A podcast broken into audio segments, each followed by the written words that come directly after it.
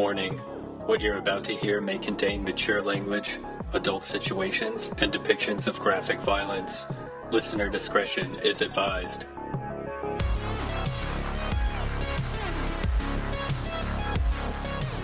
I just I drank a cup of coffee and ate a piece of toast with peanut butter on it. I'm good to go. Oh, peanut butter. You better not drive. Hey, you know what? this is this is where it's gonna get real crazy. It was it was cinnamon swirl toast. what? Mm-hmm. Yeah, what is that? Uh, if you ingest too much, is it cinnamon or is it like nutmeg that's poisonous? I think both. Yeah. I think both. Like Uh, cinnamon, you'll you won't be able to breathe, but nutmeg will actually. There's like arsenic or something in it. Yeah, I also saw in a. In I was watching Malcolm X, and when he's coming down from uh, cocaine addiction, he's taking nutmeg uh, to help him along. So apparently, you can use it for that too. Oh, weird. That's super weird. Mm-hmm. What do, what do they cut? They cut cocaine with uh, like baby formula or Yeah, something like that. uh, laxatives or some some shit like that. That's wild to me. mm-hmm. People snorting things is wild to me. Like I'm such a square that I can't even fathom like sniffing something directly into my brain. Yeah, I did it one time, and I, I really didn't even really like. I didn't notice any, uh, like, huge difference or anything. I was just like, oh, okay, So you definitely got the baby formula. right, well, that's too bad. yeah. Or maybe it's good because I was like, well, what's the point of this? Yeah, definitely. I can't imagine you with like a crazy. like coke habit. Yeah. Do you like talking more than you already do? Ugh. Yeah. Ugh. Tell me about it. Ugh. Boo. Well, hello everyone, and welcome back to the Trash Heap. I'm Elliot, and joining me as always is Keith. Howdy, howdy, howdy, movie lovers. Uh, we're gonna do something uh, s- special today. Something we've done once before. Uh, I guess are we doing this because we're coming up on Halloween? Yeah, it's that spooky time of year when things start crawling out of the ground and uh, people are live, laugh, and loving at Target, drinking their pumpkin spice lattes, and uh, teenage girls are turning into vengeful robots. That's right. Uh, we, if you recall, maybe was it like two two years ago? I think we did a show called the Midnight Special, where Keith and I went to a late showing of a horror movie, and then we got out got out of the movie and talked about it. Now, obviously, this time we didn't go to any movies together. Uh, we're not even in the same room this time because of you know things. But we did Yeah, because of the because of these unprecedented times that we live in. Uh, but we did watch a movie, and it is late at night. So we're bringing back the Midnight Special. That's right. We're resurrecting it. It's after midnight. It's late night where anything can happen and anything is possible. There Mm-hmm. Yes, might be definitely.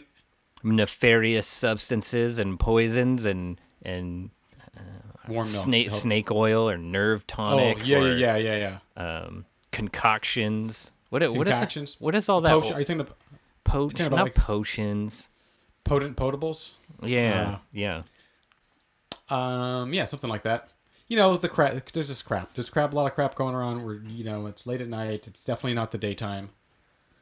Uh, Not at all. We're gonna, we're gonna we're gonna talk about some movies or a movies in particular. Yeah, we're talking about Deadly Friend because when you think of spooky season, when you think of Halloween, there's only one name that comes to mind, and that is Kristy Swanson. That's correct. Ooh, this is the shivers already. No, d- Um, this is honestly, uh, all joking aside, this is going to be a steep climb straight out of hell because this movie is, in a lot of ways, awful and it's brutal. But there's specific justifications and reasons why it's awful, and there's also some great things about it. So we're gonna Yeah, we're gonna use all the strength and energy and uh, uh, performance enhancing drugs that we can to to crawl straight out of hell and let you know why this movie is worth watching at least once in your life. So, to give everyone, in, who, in case you're not familiar with this movie, a little rundown. This is a Wes Craven movie from 1985. Six. Six. And if I correct me if I'm wrong, Keith, but this is the movie Wes Craven made directly after Nightmare on Elm Street. Yes, correct? I, I believe that to be correct. and it stars Kristy Swanson. Um, it stars Anne Ramsey and the kid who played Albert on Little House on the Prairie. Yeah, that little house on the prairie bit is really something to take notice of because at this time in the mid 1980s, I was but a but a wee child, but Little House on the Prairie was an absolute phenomenon. Mm-hmm. Yeah, it was big time. The only people who weren't watching Little House on the Prairie were likely, uh, you know, devil worshipping Satanists. But even then, they may have just been watching it ironically for laughs. Or to gather information, you know. Yeah, exactly. Just to study the outside world. But yeah, it was the biggest show on TV. It was a cultural phenomenon. So uh, having this kid star in this, you know, sort of sci-fi horror movie was a kind of a big deal.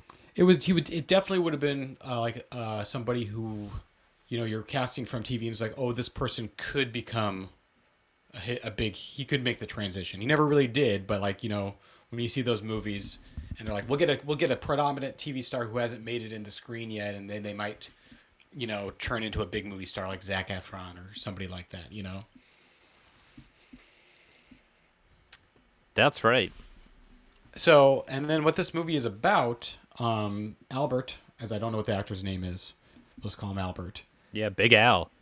He is a computer robotics whiz kid. He is a genius. He is light years ahead of everyone around him. All his teachers, doctors, everyone else, he's just like brilliant. Builds a robot, uh, with an incredible AI that's just a basic, you know, like I'm a robot with claw hands. And then when his uh, would-be girlfriend gets murdered by her abusive father, he steals her body from the morgue and puts a robot chip in her brain to try and resurrect her. And she comes back as There's mixed. let's just say there's mixed results. yeah. well, well, well, that's the premise. We'll, we'll uh, we'll stop talking about the plot for now, and then we'll start from the beginning and just Yeah, it, work our way it through. works, but it doesn't. It's something happens. Good for him. He gave it the old college try, and he's in. There's even a scene where he's teaching a college class, and everyone is enthusiastically scribbling down notes, just Yeah. in awe of his brilliance. That's how intelligent this kid is. and this kid, uh, he- okay, but here's something I, I do want to bring up because it's never to me entirely clear how old uh, these characters are supposed to be. Now, it's not uncommon for you know older actors to be playing younger kids or like Right. high school kids or you know even college kids if, by people in their 30s or whatever but at times i feel like this movie is they're in their early 20s they're 16 and sometimes i feel like they're 10 years old Yeah, I feel like the intent, d- despite there being a paperboy character, I think Right. the intention is that they're around 15, 16. yeah it's not just a paperboy character because i mean like you could be like okay he's slightly old for a paperboy but whatever he's got to he's got to earn some cash somehow Exactly. but there's there's this th- certain things they do and behave i'm like are they eight years old Yeah, Like, some how- of them are old are these very childlike. They also respect their parents in most cases or other adults. yeah There's very not- very not- little sass back. very little sass back Even in you know, typically teenagers are angsty and they're like, "Shut up, mom! You Mm-hmm. can't run my life. I want to be independent." But even this whiz kid genius who eventually arcs into supervillain territory, he never even utters a word of, disrespect. Of of yeah of attitude to his mother who in her defense is incredible. She's a strong independent woman. Uh she cooks a feast for every meal and she doesn't mind that her genius son has a robot following him around that essentially is a a military grade weapon. It even it assaults a man by crushing his testicles with so much force, he likely had to go to the emergency room and get so- blood pumped out of his ball sack. There's so much I want to say about this movie that I don't even know where to begin. Well, let's start with my favorite part because Like, the co- the cold open to this Oh my god, Jesus Christ! That, okay, so before you before we get into that, I was going to say this. Like, so I wrote down a note about that cold open, and at the beginning of this movie, I was so furiously scribbling down notes because unlike a lot of movies we do, I actually prepared for this one. Um, This is a I- dense, a visually rich and dense movie. Like if you really want to sink your teeth into a movie, this is it. Despite its Yeah. flaws or problems, it's got a lot, a lot for you to chew on. like a lot of the times when we do these, I you know I don't necessarily take notes, or I'll be like, I saw this movie about five years ago. I don't need to rewatch it if I'm running low on time. Yeah, we know This it by the back of our hand at this point. Yeah. in, in a lot this of time cases. I was like, I, I saw this movie once, probably probably close to 30 years ago, and I was like, I'm gonna watch it again. I'm gonna take notes, and I was so furiously writing down notes that about 10 minutes into the movie, I just stopped writing notes and didn't write because I was just like, there's no way I can keep up with this. You're I'm just gonna writing down the whole movie. I'm gonna sit back and just let this thing wash over me. And it wasn't till the end that I started writing down some notes again because boy, oh boy. But yeah, that cold open. Let's let's talk about that. Well, the cold open is uh is a a vehicle robbery. Mm-hmm. a man breaking into a car. And instead of money, instead of jewels, instead of stealing the car, he finds a surprise in the back seat. It's a robot. It, which he somehow the way he plays it, it seems like he's found a baby. yeah, he goes, "Oh, you're kind of cute," and then a robot arm comes out and starts choking him to death. and he jumps out of the car and runs away, and then a delightful family gets into the ca- the car. Now, I'll also say about this cold open, like the opening shot, the way it's filmed, it looks like you it started halfway into a scene. Yes, I, f- I had the same feeling watching this. Like, uh, you remember in RoboCop the fake commercials, how they Yeah. would just cut into those, and you're like, "Oh, where am I? What's going on?" This sort of feels like the movie, but it doesn't. That I had the same Yeah. feeling, like this was a fake commercial. Or like I, I felt like I was flipping through channels and just stopped on a channel Right. part way into something that was going on. In fact, I honestly started the movie and when it start and when it started playing, I rewound it because I thought maybe I wasn't paying attention And you or, missed something. or blacked out because this possibly this is no way this could possibly be the opening shot of anything. yeah, and I mean, I feel like cold opens used to be a lot more popular with filmmakers. Uh, now it's a lot of like just getting right to the the pre-title sequence or the opening credits or whatever. Um, but yeah, a lot of directors used to just come right out of the gate, and I don't know if they were filming that for like what the desired effect was if if they intended it to be like uh well I know this is going to end up on TV or whatever or or what Sure. but I'm sure there was some kind of purpose there. I'm just not sure exactly sure what it is. Yeah, but I, love it. I love it. I, will- love being like lost. Maybe like say scrambling to catch up I will say about pretty much everything in this movie. I'm sure it's there for some sort of reason, but I don't know what it is. uh, this is a Wes Craven movie, and I've probably been pretty vocal in the past about how I kind of think he's a hack. I will say that this movie confirms, still confirms a lot of those thoughts for me. But I will say this too: this is probably without question the Wes Craven movie that I have enjoyed the most. And you've seen uh, Shocker and People Under the Stairs Okay, I have not seen Shocker. I have not seen that one. I have seen People Under the Stairs. I would definitely say People Under Sta- Stairs is technically, in some respects, a better movie than this one, but I would 100% watch this movie anytime. yeah Where I feel with People Under the Stairs, People Under the Here's what I think about a lot of Wes Craven movies. I think he often comes up with some good ideas, or even if it's not ideas he came up with, he's involved in movies that have, you know, a good premise or a good concept behind them. Uh, but I don't think he has the skill to bring those ideas to the screen. interesting Like Nightmare, the original Nightmare on Elm Street, fantastic premise, I don't think it's that great of a movie. I think some of the sequels are much better. People Under the Stairs, another great idea. Uh, it's just an okay movie in my opinion, with some great set pieces. Uh, Scream, great idea, not such a great movie in my opinion. You know, I, I- think he's I think he's got there's element there's all these elements around his movies that like provide great jumping off points, but there's just something that he, he just he's just not capable of it. I think he thinks he is way more way deeper of a filmmaker than he is. I think he always thinks he's making something truly profound when he it's usually just kind of like schlock.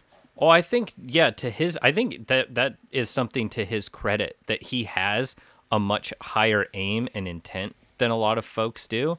I don't. I don't think that comes off his pretense. I think that he's he's an academic. He's a scholar, and I think that Yeah. those are the things he cares about uh, when it comes to making or cared about. Uh, dang man, that feels bad to talk like he's R.I.P.. still alive. Um, but I think Well, if we took if we got if we got a computer chip and we got and we were able to get a hold of his body, Honestly, if I, if we did that, I don't think he would want to make movies if he came back. I don't think so because I think that he got put into a position much like John Carpenter where he didn't necessarily get into film to make horror movies that's true. Yeah. And but he ended up you know hitting on something and tapping a vein and got pigeonholed into that role and it was just he just wanted to keep working in movies so he just went along with it Mm-hmm. Um I I agree, but you, you know, I mean, he's he is vocal about how he didn't want to do. I mean, I would say even more so than John Carpenter. John Carpenter was like not that he didn't want to do horror movies, he just wanted to do like other stuff too, like westerns. and, Yes. you know, crap like that. John Wes Craven, he seems almost resentful uh, that he is a horror movie director. oh definitely and like john carpenter he never f- functioned well in the studio system he was always No. clashing with producers and and studio people his his sort of uh on again off again feud with bob shaye at new line is like pretty well known and kind of legendary. And so and he sort of was bullied into making deadly friend. Also it wasn't really the the movie he wanted to make. He wanted Right. to adapt this book and tell sort of a tragic love story and a, a, a thriller. And it ultimately became this thing that was a watered down you know c grade version of a nightmare on elm street Well, that's one of the things I do kind of question about. I'm sure we'll get into it more as we go along, talking more about this film. But that thing about yeah, him clashing with studios and clashing with Bob Shaye and stuff. And in a lot of interviews, I've heard him talk, you know, talking about like uh, Nightmare on Elm Street. He's like, he's like, well, he forced me to put this stupid scene in it, and I didn't want to put it in there, and it's stupid. And that scene that he got, I mean, like uh, some of the scenes he got forced to put in, like the Nightmare on Elm Street, like the where she's walking up the stairs and her feet are sinking into the into the carpet like it's like it's like water or something. He was adamantly opposed to that, but lots of his other scenes that he did put in and wanted to put in are just as dumb or dumber. yeah you like know? the stretchy arm Yeah, you know, Gag. and and when we we'll get further into this, like about some of the stuff that he was allegedly told he had to put in in Deadly Friend, and some of this stuff, um, he goes like, "Well, that wasn't my scene. This was my scene." It's like sometimes with certain directors who talk about studio interference, at times it feels like maybe the studio interference was because you were making an incompetent movie, and because I because the way I look at it is like, did you ever see that uh that Fantastic Four movie that came out mm, uh with uh, about Which four one? or five Jo- years ago? josh trank Yeah, that one. uh, Which- no i didn't So that movie had a lot of like was the same. let, let me just stop you there because i just want to make it known right here and now i have never liked the fantastic four as a That- concept and as characters i have never liked them i thought they were a relic of the past and i thought they were always corny and hackneyed and even as a kid i was like who the fuck are these squares get those nerds out of here out of my that- comics and off my television and that is legitimate criticism. Yeah shut them shut them up. No more So- fantastic down with fantastic four. But in re- yeah, in reference to the concept of like studio interference, like Josh Trank talked about like he's like, well, they came in and they they they they messed it up and they they added new scenes and they made me shoot this stuff and they took out scenes. And I was like, I made this movie and it would have been a great movie if I got to make my movie.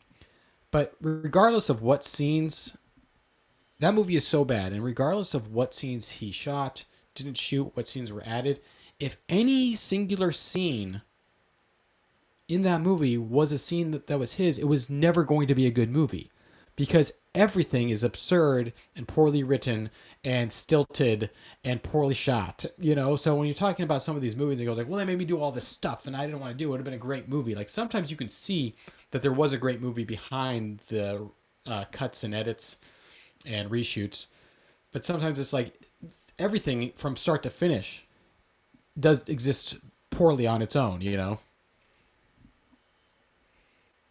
Well, I mean, I guess, but how many movies have you made? Tough Uh, guy, three. huh? Three- You- three. You're talking a lot of shit here against a Hey, lot of a very powerful people. I don't know if you want that coming down on your head when you go. You You know- can back it up. Maybe it's like the it's like you know you uh you don't have to you don't have to know how to cook to know that you're eating crap Right, but if your palate is trash, you you wouldn't know a, a tasty cod fillet if it you know slapped you upside the head. hey man i've seen at least three oscar winning movies That's true. You have. which oh, well okay actually that's a great thing that to, uh to note about this movie this movie the screenwriter is an oscar winner Oh, really? yes Isn't that hilarious? so it's a it's a bruce joel rubin who won an oscar for writing ghost Oh, right, right, right, right. And I think this I think this was the movie he wrote direct, or at least the mo- movie that was produced directly before Ghost. So he went from this to Ghost to Jacob's Ladder. Which is that's such a wild path because it is sandwiched by two really great movies. Uh huh. You, so you Jacob's call this- Ladder is great. If you you, Jacob's you like Ladder that is movie, great. right? Okay, good. Yes. If you don't Yeah. like that, if if anyone doesn't like Jacob's Ladder, show up to my house. I am going to whack you in the head with a broom, like it's uh, I'm an Italian mother in New York in the 1950s because that movie is incredible. But let me clarify. I only like the 2019 direct-to-video on-demand remake of No, you Ladder. don't. That's I a bit. You you I think you're now you it. think you're first you think you're a film director, now you think you're a comedian? Sorry, Dude, that's sorry. the your ego is out of control. That's the next. That's the next direct to on demand movie that's coming out. The attack of Elliot Greenman's fifty foot ego. Here Dude, it comes to destroy the city. Um, no, I never saw the remake. Uh, No, it it looked barely. It looked, uh, the, the barely- similarities are end at the name. It seems like. yeah. which is unfortunate. I don't I that that's the only time remakes bother me is when they have sort of zero connection other than name value. Mm-hmm. Like it should have some connection to the original property in some way. And and obviously freshen it up, bring something new to the table, do things differently, but it shouldn't be so far removed that it's just of a visible like, well, here's an existing property we can kind of milk. Or like Right. we couldn't think of anything else to call it. Yeah, or you just put it. You just put the name there because it's like it's. Just like, well, we don't want a lawsuit, so we'll buy the rights to this because it's just close enough. Or you're, yeah. Yeah. just trying to. You're taking another screenplay and slapping a name on it. Uh, Yeah, would, did, didn't that happen with um, Escape from Space Jail with uh, Guy Pearce? What the hell is that movie called? uh, movie's called Lockout. Yeah, Lockout. John Carpenter sued the hell out of those Yeah. guys because he was like, "Oh, I was gonna do an Escape from New York sequel that was exactly like that," And then also, and I'm pretty sure he won and got a fucking Yeah. huge payday. well, that's actually what uh, Ghosts of Mars was originally going to be. It was going to be Escape from Mars, and it was going to have, it was going to have uh, S- uh, Snake Plis- Plissken escaping from Mars. I don't know if it would have the same like horror, uh, like alien virus zombies. yeah, But it was yeah when when uh, Escape from L.A. tanked, they just turned it into a different movie with Ice Cube. you know, history is being very kind to Escape from L.A. Yeah, I think perhaps a little too kind. It's it's now looking more and more like a John Waters film. Yeah, and it's very campy and still like the basketball scene and the surfs up man and all that stuff. But then there's also some really cool images and some really cool action scenes. So I don't know. It, it's definitely has some moments that are enjoyable in yeah, a few different ways. There's there's some moments that are enjoyable for its campiness. There are some genuinely like, well, that's a pretty that's pretty good. But collectively, I don't really think. I No. think yeah, I think it's one of those movies that just in retrospect people love it because like, well, it's part of the whole John Carpenter lore, you know, and it's got these characters that I know. Yeah. But it's ultimately it it comes off as like, um, uh, oh, here's some stuff that an old man thinks is cool. Yeah. Or an old man didn't even thought was cool and, or didn't even have enough energy to invest. And he's like, "What is that? Is that a CD player? Sure, throw it in there." Oh well, he probably you know he probably did. I love John Carpenter, but he is famously like half-hearted in his efforts with Yeah. movies, and like he sometimes he really just kind of phones it in. And so Oh, yeah. I feel like he just wrote the screenplay for Escape from New York. And then, you know, it took 10 or 15 years to get made. And he was like, ah, I'm not changing anything. yeah. he, he just left it as is and didn't, he didn't give a fuck. Yeah. But I do. totally. There is. I know we're off on like a hundred tangents here, but I always get excited when he talks about adapting the video game Dead Space into a movie because it's like a cross between like, um, I don't know, the Thing and Event Horizon and you know all all the best stuff about being in space, like creepy atmosphere, uh, derelict spaceship, like a mysterious like infestation of demon-like creatures, and just all kinds of cool stuff.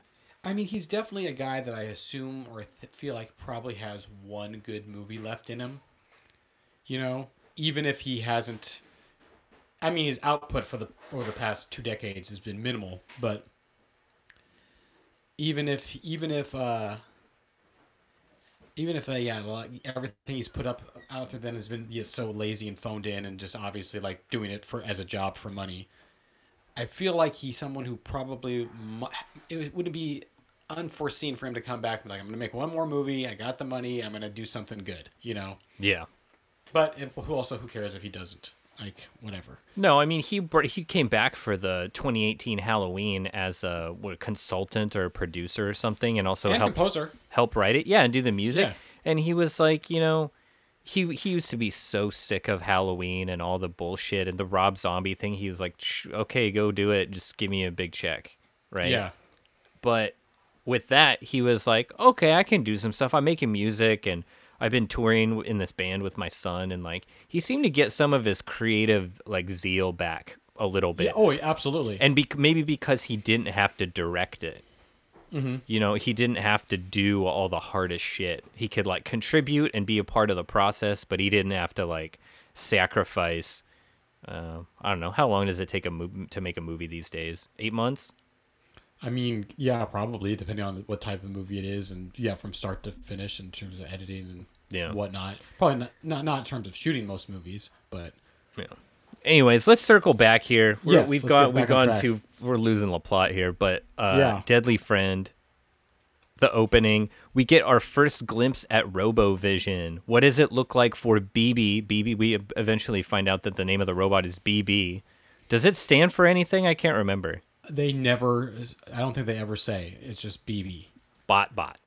Bot Bot Bot Bot, Bot, the robot, which looks similar to Johnny Five from the Short Circuit series. A, a more smoother, colorful, colorful Johnny. Yeah, Five. like a toy version with like some yellow, also crossed with like a taxi cab. Do you remember? Yeah, it's remember taxi cabs. I mean, we still have those, but I don't know if everyone really pays attention.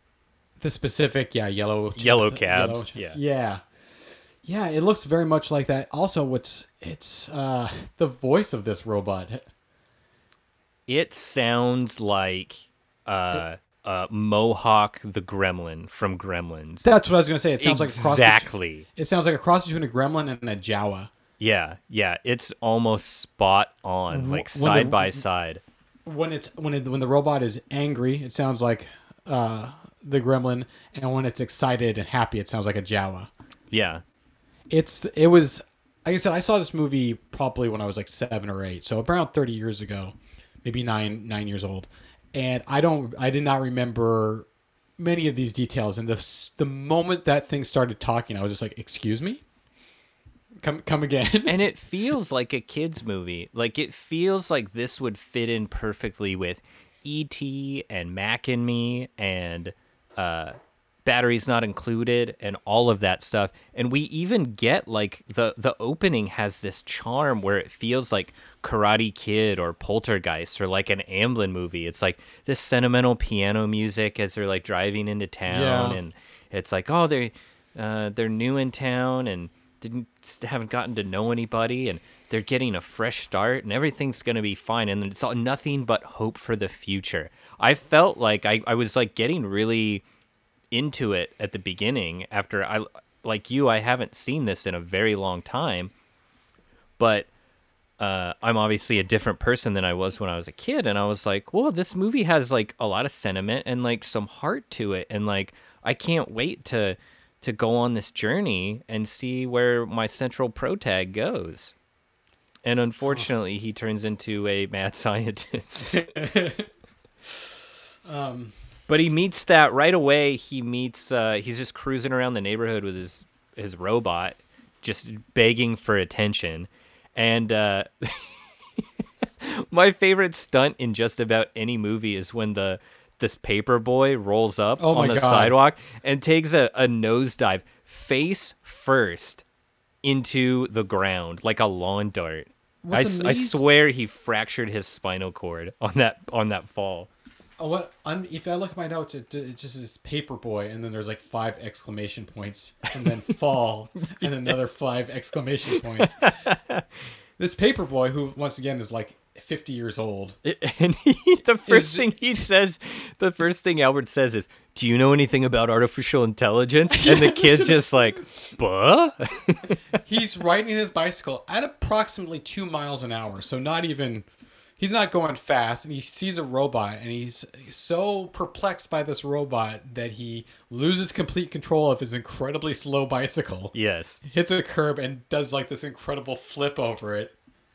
yeah. Uh, and it's- he it's- he should have died, and he but he immediately gets up because this was 1986 when robots were so mesmerizing that you could recover from any injury instantly just to just to meet it.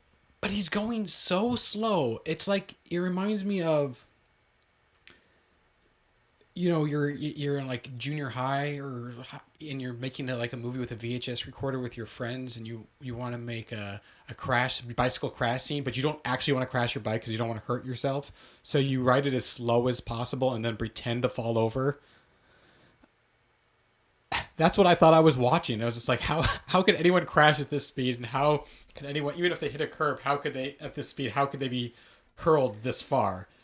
Well, and it was also uh, so impossibly slow that there's no way that he would be able to complete his paper route in a day, let alone a week. He Well, would that's be why he- he'd be delivering like three papers a day. That's why he's so old. Yeah, he's just he's, he's just been on the same he's been on the same route, route delivering the same uh, daily edition for the past twenty years. Oh yeah, this to- this town is cursed. It's cursed. Um, we we get a glimpse though right away that uh, somehow uh, this robot has developed a level of pettiness that is off the scale. It's like programmed for revenge and resentment of the people around it because it constantly zooms around like making grunting and like dissatisfied noises every time Yes. it either meets someone new or sees something going on in town. yeah, it's clearly jealous of uh, Albert saying hello to another boy. Yeah. It's just like, excuse me, uh, I'm a robot over here. When he's also, you know, Albert explains right away that this robot is artificial intelligence. So he programmed its baseline functions, but it's learning independently at a geometric rate, not unlike our favorite uh, artificial intelligence Skynet. Correct. And This he's got military military grade weaponry on it, like stainless steel claws that can ex- exhibit like untold amounts of pressure and exact violence on just about anyone around him at the drop of a hat. Let's talk about that because why? If you're if you're if you're a young, brilliant, uh, twelve year old scientist like Albert, and you're trying to make the world's greatest artificial intelligence, why do you make it also such an incredible weapon? And I was reading, so a large portion of the film's budget went into making the It went into The basketballs. And basketballs. Just dozens and dozens of Dozens basketballs. basketballs. We'll get to that. but went into the robot, and that the robot could actually lift 750 pounds. That was entirely unnecessary. Who was responsible for that? Wes Craven, he was just like, make this. Yeah, you know, Wes was like, ah, yeah, let's get a real robot in there. And then if you watch, and then, and then you compare that to any other special effect in the movie, which are just so cheap and uh yeah, the like, the makeup on together. Samantha looks like someone's mom did it. Yeah, it's just basically like we're like we're doing the uh, that the when he's like when he first gets to the new school and he's helping out the doctor and they're looking at a, a cadaver's brain and it literally just looks like a cardboard cutout of a drawing of a brain taped to the back of somebody's head. It's boggling how cheap the movie looks, and then you have, or at least you know the effects look, and then you have this incredibly elaborate robot that can do things that no set prop robot needs to do because it, one not only does it need to lift anything 750 pounds in actuality because you could just uh, do that with props he never the robot never even lifts anything that's supposed to be 750 pounds The So budget the budget was eleven million dollars. Are you fucking kidding me What if this was like a, a front for like a military defense project? Like they literally were just like, uh, hey, go make this movie because we want to prototype this robot. Oh, ma- God, like this is it's uh they tried to get Stanley Kubrick. They're like, you did great work with uh, the the moon landing. Yeah, and he was like, You no, know- I'll pass. Pass. Like, well, okay, we couldn't get Kubrick. Who's next on the list? Like, ah, let's get that Wes Craven. Wes guy. Craven, Craven will do it. He's going through. He was like going through. Uh, uh, his marriage was falling apart, and he was getting sued by someone who thought that he ripped off uh, Nightmare, on Elm Street. Street, yeah. and it was for like some ungodly amount, like thirty million dollars or something. Mm-hmm. And uh, apparently, New Line was not going to bat for him. They were just like leaving him to just kind of deal with it himself. And so he was like, he was in a really bad spot during this movie. So I feel like, you know, depending on the, how that timeline looks, I feel like he just uh, went along with it. He's like, ah, yeah, whatever. Just talk to my agent. maybe uh, New Line weren't getting behind him because they were like, well, we've this was a Nightmare on Elm Street was a great idea for a movie, but we've talked to Wes Craven, and there's no idea way he came up with that idea on his own. So he probably did steal this. We're just gonna back out of here and let and let the chips fall where they may. Yeah. I wonder see? what the perception of Craven was because he was like, everyone had that impression of him. He was like this clean cut, sort of Ralph Lauren polo vest wearing guy. You know, he's very soft spoken, intelligent, and well read, and whatever. And they're like, how the hell did he cook up this bullshit? Yeah. With the dream demon. Well, you, and you know, there's that famous interview uh, of him telling the story of how he, he read a newspaper about uh, this kid in like uh, Sri Lanka or something who was afraid to go to sleep because uh, he thought he was gonna die, and he hid like a coffee machine in his closet. And one day he just like he hadn't slept for like a week, and he screamed, and then they found him. He just dropped dead or something like that. And They thought he died in his sleep, and he was like, Hmm. Well, that's just sad. yeah, pretty terrifying stuff. But And um, that's the end of that. That's, that's, uh, uh, that, that was that, that that was it. That's the show, guys. Yep. Rest in peace to this show. Um, anyway, back to Deadly Friend. No more uh, getting away from Sri Lankan boys who can't sleep. Um, where were we at? Uh, we were still talking about the um, the uh, uh, paper boy. Oh yeah, the paper boy. Well, so after that, shortly after that scene, there's a scene where they, the paper boy, Albert and BB encounter some bullies. Yeah, an And you- entire biker gang just shows up gang, apropos yeah. of nothing, as if Once the ag- suburbs are just a stop along their route to get to. And, and once again, this is where it's not clear how old these kids are supposed to be because these are their classmates. Their Oh. personal their personalities are those of twelve year olds, like s- sophomores in high school at best. But they show up riding on like full on Harleys and stuff. And they look like they're in their mid 30s. Like Yeah. hardened bikers. and they start fucking with the robot and that's when you have one of the best exchanges in cinema history is the head bully he starts poking the robot and albert's like don't poke the robot you're to make it mad. And then the, the head bully looks over at his uh, minions and says does anyone have a can opener? And one of the other kids reaches into his pocket and pulls out a can opener and hands it to him. Now, what kind of can opener is it? it is a it's Is like it a- like the old timey one uh, that just like punches the little triangle in there so you can pour milk out, or is it the kind where you would go around the rim of the can? I think it's the one where you punch so you can get the milk out. But that is regardless of the point because who are these kids? I mean, like, it would be one thing if it was a bottle opener. Like, yeah, I'm to steal my dad's beers and open a bottle. But who's walking around with can openers? Are these, uh, is this a group of, of uh, junior high bullies who also happen to be train track hopping hobos? I Oh, mean, yeah. like, that's, that's what you're going to use to open up a can of beans and roast it in its own can. That's what they do. Where on their they're on their biker road trips. They got their they don't have hobo bindles. They have biker bindles, and there's it's beer, it's beans, and it's uh, booby magazines. That's what's in their their their biker bindle kit. the only appropriate response in real life if you're in an in the streets of the suburb of a suburban neighborhood and someone asks you do you have a can opener the only appropriate response is no or why on earth would i have a can opener on me right now That's right. to respond with yes and pull one out of your pocket and not even out of like your backpack because maybe like i like to be prepared like no just out of your pocket because you use it on such high frequency uh, what is going on Or maybe they are some kind of like robot hit squad. Like they're they're a reaction against the rise of robots in the 1980s, and all they do is go around popping the tops off of unsuspecting robots to prevent what would eventually become the rise of the Terminators. Well, if that were the case, he should be much more prepared for robot penis attacks than he clearly was. Because as soon as he starts poking at the robot with a can opener, uh, BB grabs his penis and crushes it beneath his metal claws. I love that as a follow up. Like right out of the jump, we're introduced to this robot as a vicious killer when it prevents when it prevents the carjacking, right? And then they try to play it off of like, oh, that's our BB just getting into some hijinks. Isn't that silly?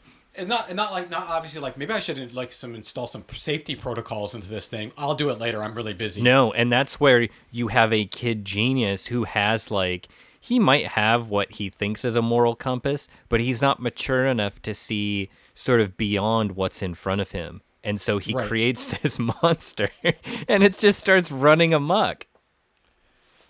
So this is the exact point. The last note I wrote was about the can opener, and then I that's where I stopped writing. Then you just started watching the movie. watching it until until uh, towards the end, and there was something that happened. I was like, I gotta, I gotta jot this down so I don't forget because it was a minor thing that would be easy to forget. But that's where that's where I was just like, okay, I give up. Just like let it let it let it roll. Which is too bad because now that we're done focusing on uh, BB the robot and young genius Albert, it's time to meet Kristy Swanson, aka I can't remember her name. hold on, We could just call her Kristy. hold on.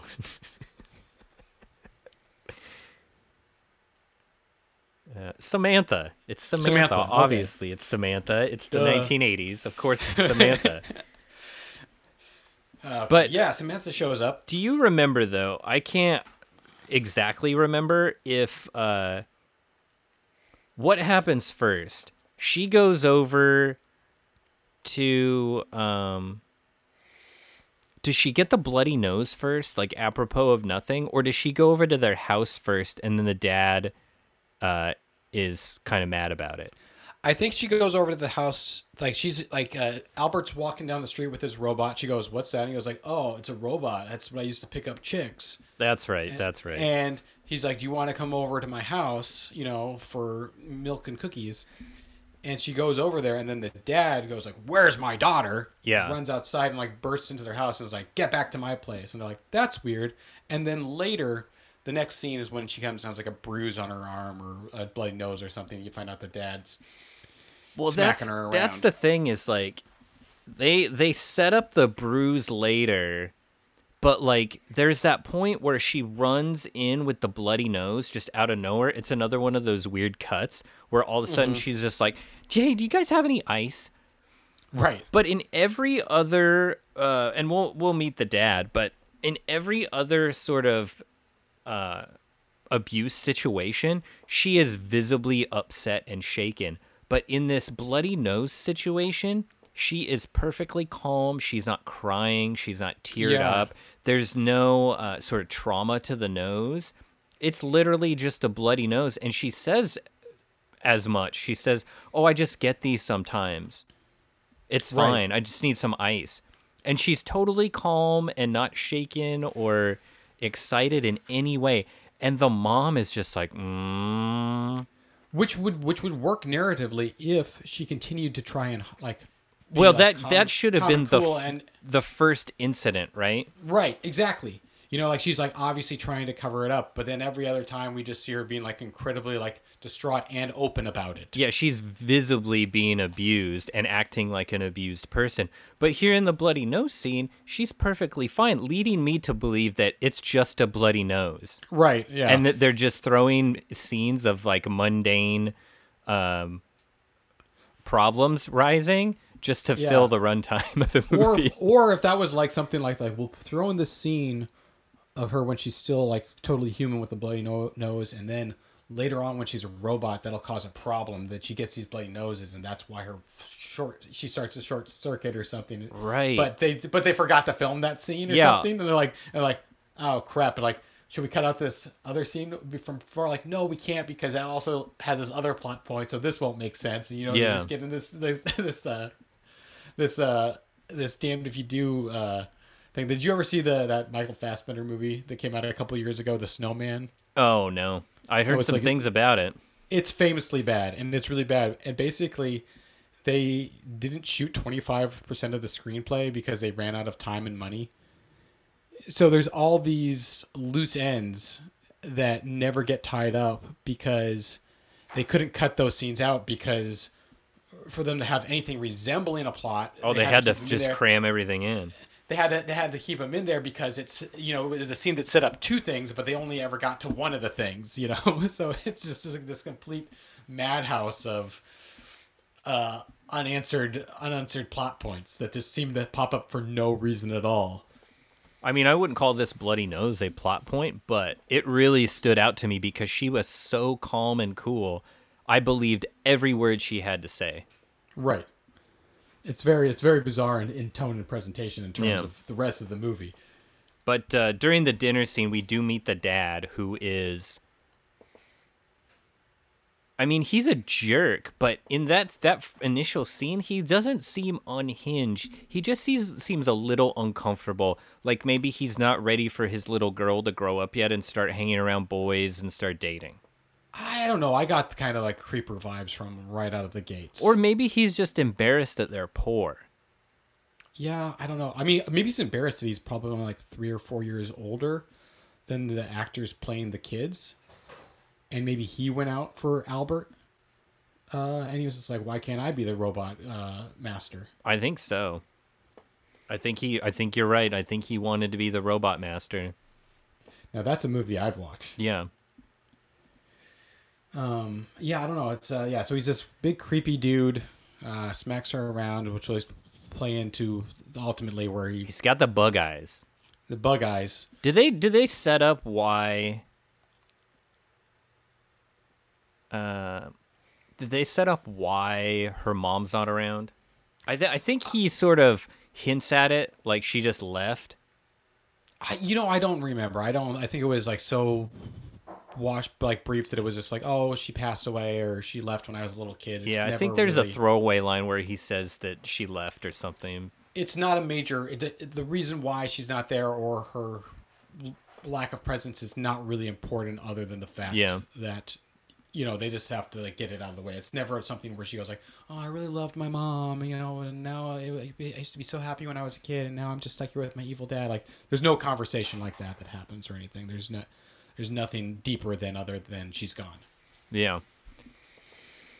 Well, so one of the pivotal scenes in their relationship is actually um, a scene where uh, you think the dad is is drunk and comes into Samantha's room at night, and he's all like covered in like a layer of sweat and looks disgusting. He looks like Yeah. a, he looks like a worm, like you look like you feel like something in- real skeezy is going to happen yeah, he's kind of getting about to get in her bed and he's kind of touching her and it's very creepy.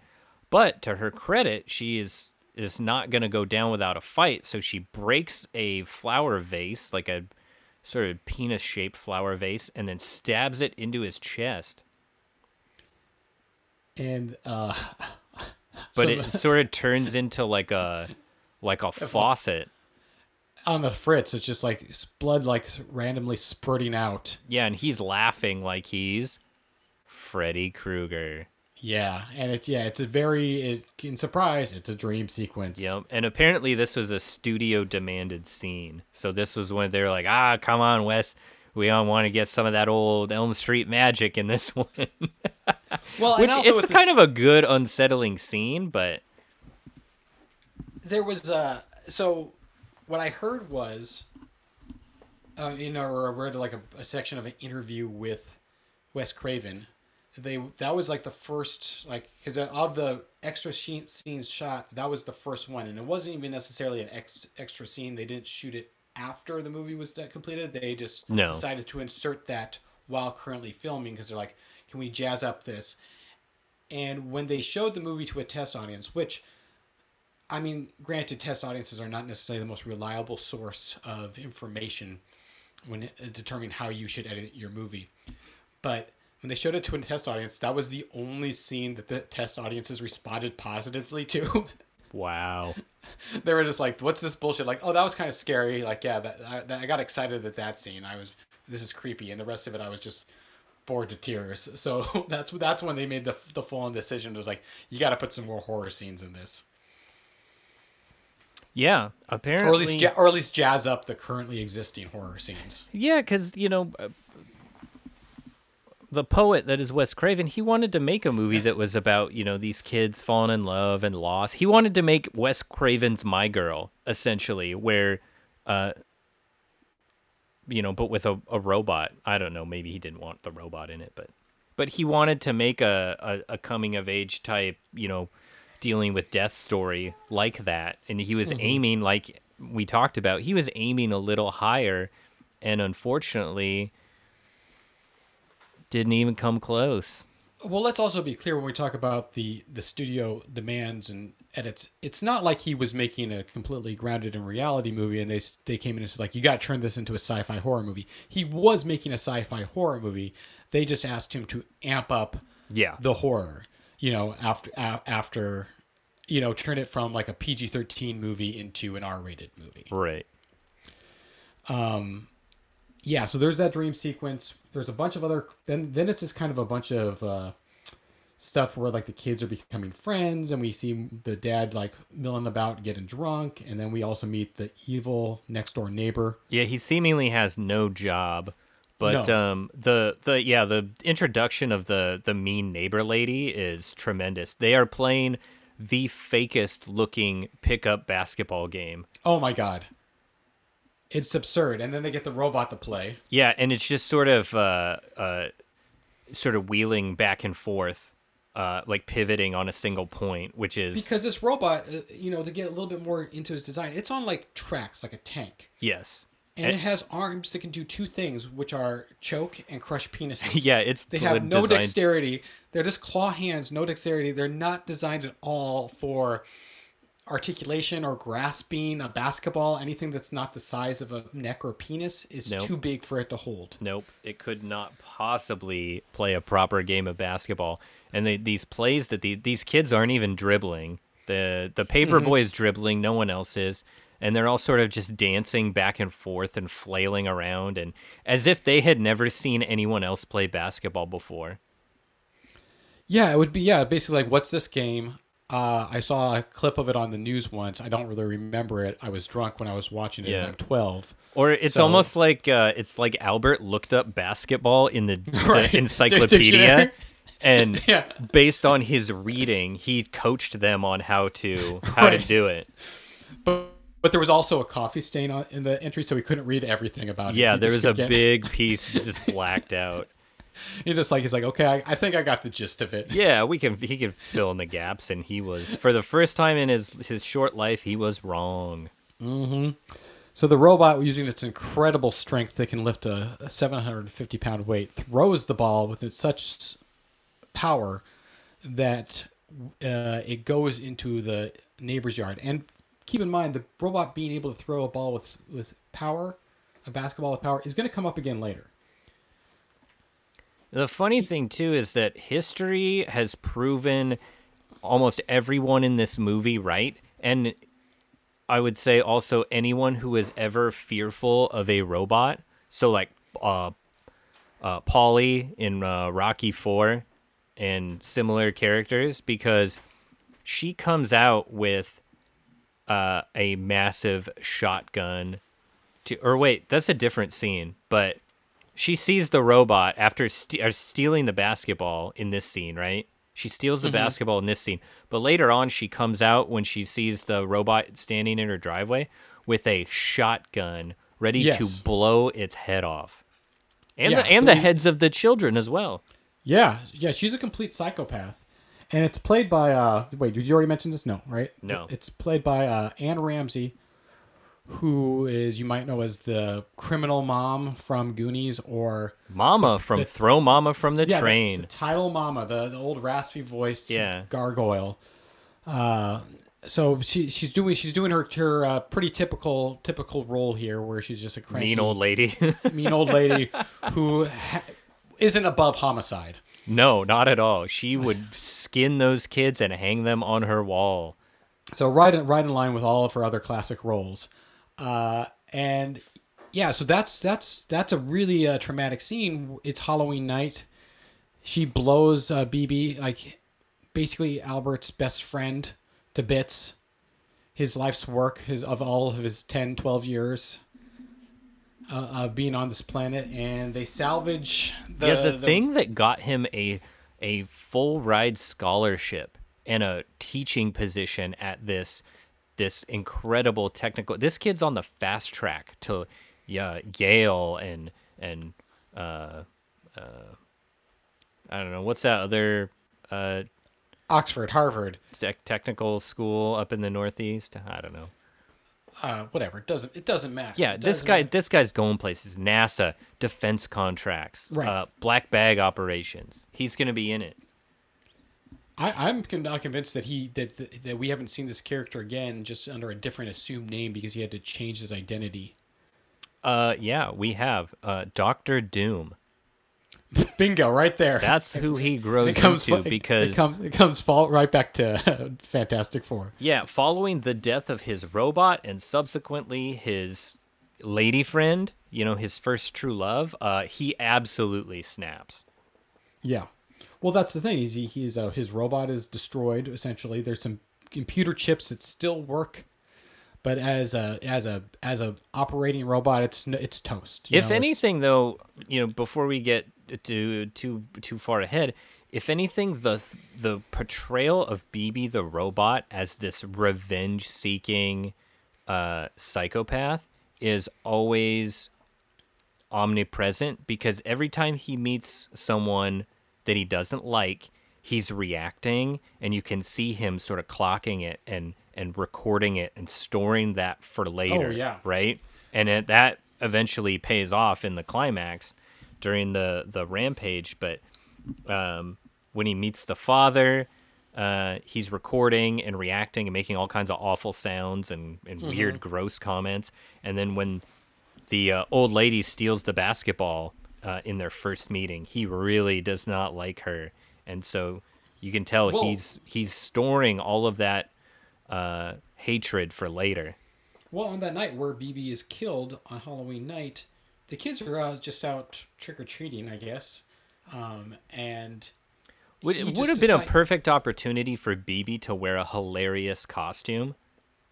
Why was he not wearing at least like a cowboy hat or something? Yeah, something. Or um you know, maybe like a yellow light on top of his head to make him look like construction equipment or Mm-hmm. some bat wings and like some fangs, like a Dracula yeah, like a, like cape. a Dracula cape. Yeah. Yeah. Would be great, or just wrap. I mean, he's already ha- has a head that's shaped like a mummy's. They just wrapped him up. Yeah, in just bandages, Toilet anything. paper hilariously you saw Yeah. tossed about him. Yeah, but like when he when the, he gets like blown away by the robot by uh, Anne Ramsey, he unilaterally on his own is just like I'm gonna break down this woman's fence and go get the basketball. And Albert's yelling, "BB, come back!" And he's like, "BB won't listen. He's defying me. He's operating on his own." Mm-hmm. When she shoots him with the shotgun, honestly, we're talking about how crazy she is, and of course, she's not without her own transgressions. We already know that. But there's a murderous robot with the power to crush a thousand penises coming straight for her. It's a war for survival. Yeah. She'd be a fool not to shoot that thing twice with a double barrel shotgun, reload, and then shoot again. Yeah. It's and then and then salt the earth where it dies. yeah, it's clearly a matter. Uh, uh, oops. Yeah, she's she's an awful human being, but she is a hundred percent in the right, Yeah, absolutely. unequivocally. Absolutely. So he he but he Balbert loses BB, and then shortly after that, he after that crushing blow, the thing that pushes him over the edge into complete mad scientist level is the coma that Samantha is put in by her abusive father. She goes over to Albert's house for an incredible Thanksgiving dinner. Oh my god, it looked fantastic. Purely, purely a culinary delight. Yeah, an incredible dinner uh, crafted by Albert's mother. And they've sort of adopted. That's the weird part is they've sort of allowed Samantha into their family. And uh, to the mom, she's becoming like a daughter. But to Albert, he's becoming, or she's becoming like a, you know, his love interest rather Right. than his sister. It's a it's a weird dynamic. yeah. It's a weird, weird dynamic. But the dad is tired of being alone on the holidays, uh, drinking alone. He's sick of it. And when she gets back, he's a little bit upset and he pushes her down some stairs. It's actually a really good suspenseful moment where she's walking around the house calling his name. Mm-hmm. And that's it. That's the That's it. that's That's the it. extent of my opinion on that one. there was one good scene in this movie. That was it. Well, uh, I don't even really remember the buildup. I just remember her falling down the stairs, honestly. So Yeah, he really like lays her out. And then he's like, "Oh no, what have I done?" But he doesn't also really care. Yeah, he's like, "Hey, you sissy, get the get up. You're faking it." After you wa- fell down 15 stairs and he like doesn't. It's not like he wanted to kill her uh, or send her into a brain dead coma, but he also doesn't feel bad about it. He's just kind of worried about getting busted. Yeah, I mean, I feel like people who do that are it's like what okay, you expected this this thing to just keep on living after you Right. you know, you beat it up so many times. Well, like it's not even. A, it's not. It's not even a matter of like, "Oh my god, what have I done?" It's just like, "Oh shit." No, but you know? he like expected her to keep on surviving so Yeah. that he could do it again. It's like when Yeah. when a, a someone squeezes a, a hamster and then it's you know it dies and they're like, oh, Right. what the hell? Right. Exactly. But yeah, then he makes up a. Uh, that's when we get the. He makes up the story for the paramedics of oh that damn kid. I told her to clean up her her stuff. She tripped and fell down the stairs. But man, everybody know. else knows the truth. And that's where this is where things really kick into high gear, though. This is where we get the movie turns into a heist movie. It turns into a mad science movie. It turns into a revenge movie, all in one. In the span. Oh, it also turns into a drug your mom and hope you don't kill her uh, scene. Oh yeah, yeah. The the drugging the mom, the drugging of the mom is really what kicks off Albert's arc into supervillain territory. Right, because he devises this plan. He knows that she's she's still alive, clinically still alive. She's just her brain waves are kaput. She's on life support. Yes, they're debating whether to pull the plug or not. The doctors Right. want to wait because obviously they have an obligation and duty, and then the dad is just like, ah, you, you pull the plug, fuck it. Yeah. So Albert he devises this plan. He, he has this idea, this brilliant idea from his his uh, science mind, that if he takes a computer chip from BB's brain and it s- just rams it inside of her skull, she'll be fine. Yeah, just plug it in. So Which is convinces- weird because this idea that uh, BB is already an artificial intelligence. It's not nanotechnology, which would sort of No. augment and heal. This is an a, an entirely separate personality. So it Right. wouldn't theoretically it wouldn't bring Samantha back. It would just inhabit her body. So then he Yeah. could make out with this robot. That's gross and weird, dude. Well, that, I I guess he's just kind of. I mean, he's kind of spitballing here, but he's just like maybe he says maybe something like maybe it'll kickstart her brain back into action. Yeah, and you you you, know? see right away that he is not prepared for these moral conundrums and like these complex outcomes. He is a genius on a technical level, but he knows nothing of cause and effect. Well, I mean, he also goes straight to when in term his terms of if of plans to do this go straight to the worst, most immoral ways of accomplishing it. He could go to the scientists and be like, "Hey, you know how I'm a genius, uh, and I built all these robots that no one can fathom, and I also do all this other stuff with brains, and I've reanimated uh, tissue in the past because that's another thing that happens earlier in the movie. He could go do that. He the reason why he drugs his mom is to borrow her car and doesn't want to lie to her or tell her why he's borrowing the car, which is to kidnap a corpse. He's a genius and he can't think of a good enough lie. He all he really had to do was uh, tell his mom he was spending the night at someone else's house, rather than telling him he was having someone spend the night at his house, and then drug his mom with a potentially lethal uh, sleeping concoction. Yeah, he's like I can't I can't think of a good of a good cover story or a elaborate enough sort of heist. I am just gonna pour horse tranquilizers into my mom's coffee or also, wine. The way he mixes those those uh, horse tranquilizers into the coffee is he just kind of like floats it on top and then pokes it with his finger. He doesn't take a spoon, which would be the obvious thing to do.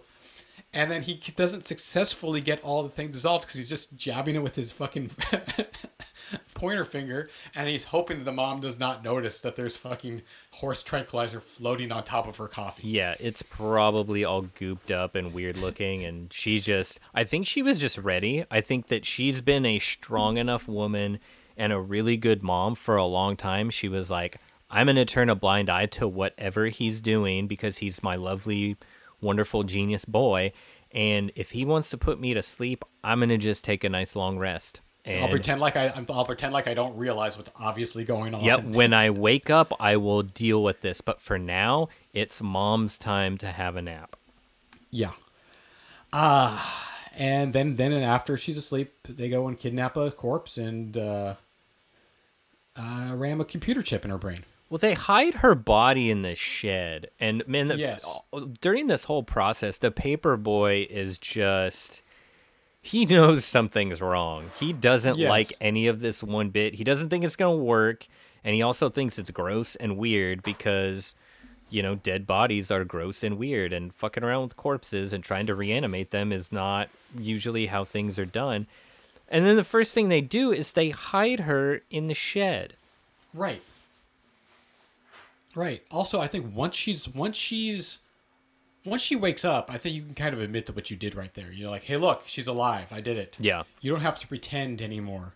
You know, you could be like, they could say like, "Son, you know that breaking into a hospital and, and uh, kidnapping a body is a serious offense." Yes, that is true, but I did bring it back to life. So Give me a medal. I think I think this kind of watches each other out and like, "Yeah, the kid's got a point." Kid's But then when there." she comes back, she is not anything. Well, this well the suggestion is, and this is where it's kind of interesting. The suggestion is it's not that his initial idea of ramming a com- like a broken computer part in her head is a bad idea, because remember the life support gets pulled a minute early because his normal his initial plan is to sneak in, cause a power outage, while they're trying to fix the power outage, wheel her body out with the life support systems that are on backup power and everything will be fine. But the, she gets pulled from life support like two minutes early, so she's then she's not just brain dead anymore; she's dead dead, and that was the problem. They they shoved the robot the robot pieces into a dead dead person, not just uh, uh, a brain dead person. Like if he had been able to pull that off, his plan would have been fine. So the plan was it wasn't him and his demonic ideas; it was the doctors who made the mistake. I love that this this thread of the story informs Reanimator and then also sounds eerily similar to that episode of Seinfeld where George is trying to save his high score on the Frogger machine. yeah. yes. That fr- that Frogger machine is George Costanza's deadly friend. Yeah. Good lord. And it has essentially the same ending. Yeah, so they have her in this, and this is where the movie gets.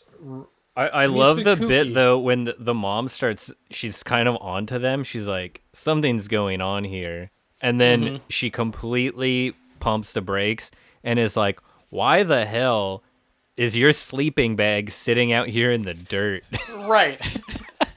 She's like why did i buy you this $700 sleeping bag from columbia sportswear and you're just rolling around out here in the mud with it?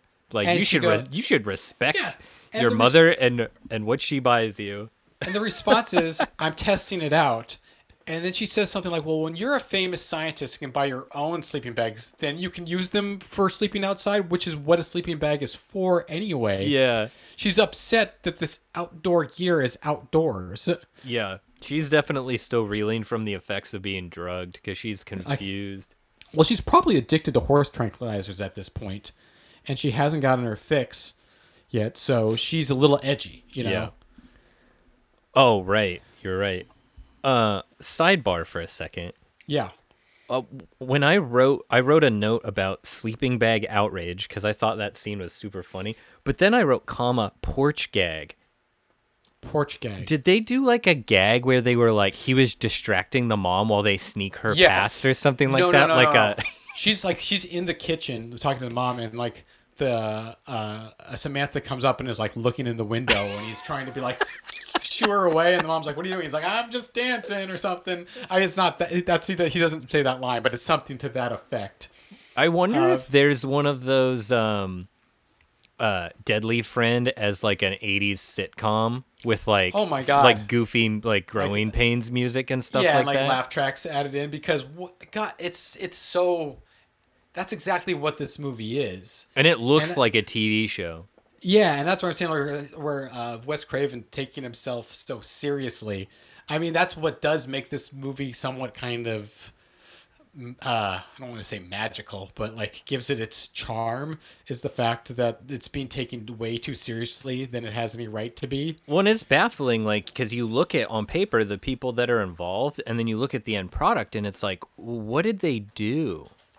It like it doesn't even seem like any of these people like had a hand in making this movie. Because even like Wes Craven's made some movies that like look like garbage because they were low budget and whatever, but he's made other movies that look like a million bucks. You know what I mean? So he's had people on his team that can they can shoot and light and make a movie, but this just looks like it was made for TV. The the li- I will say the lighting in this in this movie, like the cinematography cinematography lighting itself, at times is much better than I would anticipate it to be. At times, I'm like, this actually looks like a legit movie if you took a still frame, you know. Oh yeah, uh, yeah, definitely. Uh, but there's only so much you can do around the like the the obviously not like set up well shots. You know, the poorly the poorly framed and like uh Well, and everything is so bland. It's very Yeah. much like there's just nothing to look at, and the the robot's already dead at this point in the movie. Mm-hmm. So then all we have is Kristy Swanson wearing this awkward ass makeup that she doesn't really look dead. She just looks like someone wearing makeup. And this is also where I think uh, Wes Craven's criticisms of studio interference really come into question because he talks about all the things that he made him do, and he talks about these individual scenes. But when when she when Kristy Swanson comes back to life, and like you said, she has this tr- atrocious dead girl makeup, but also she now clasps her hands in the shape of BB's claws. Yes. Yeah, she sticks her fingers together and she has like these like it looks like a Lobster claws. lobster claws, and that is omnipresent from the moment she's uh, uh, reanimated to the end. So it's not like they threw in some scenes where she was forced to do that. Wes Craven said, "Do that with your hands," and just ran with it for She- the entire. She was of the movie. She was taught those movements by a professional mime artist named Richmond Shepard. Okay. And here here's a quote Wait, from is her. this true? Is this true? Yeah, here's a quote from her. Getting those moves down was difficult at first. You don't think walking that way is hard until you actually try doing it, but Richmond was a good teacher and I picked up on it on most of the moves pretty quickly. Okay, even What? though, uh, yeah, that's that's absurd. But even if it was just like we want you to kind of walk kind of stilted like a robot or something that's just learning to walk, to fine. But also, but then the like, form your hands in the claws. Just do that. Put your hands in claws like a lobster, so they, oh, you know, so they look like a robot claws. Imagine crushing a penis between those knobby fingers. you know, it's it's it's complete lunacy and that yeah like i said that's where I, I, I have such a hard time buying that everything bad in the movie was the studio telling uh, uh, uh, wes craven what he had to do also one of the most famous scenes in this movie is in one of uh, samantha's revenge bb slash bb revenge scenes she breaks back into the neighbor's house to get the basketball grabs it and throws it with such strength that it makes anne ramsey's head explode is incredibly comical. That's one of the scenes that the studio was like, you got to put in some more horror scenes. But Chris, Kristy Swanson in an interview said that Wes Craven made her throw the ball a hundred times. They did a hundred takes of that scene, so it wasn't like he was just phoning it in. Because uh, this was the scene they made me put in there. This is him still giving it his all. Right. And he had nothing in the tank. Right, which is it's admirable that he would be like, okay, if I gotta shoot this scene, I'm gonna do my best at it. But this was still his best. Well, it was also like a um uh, let's see.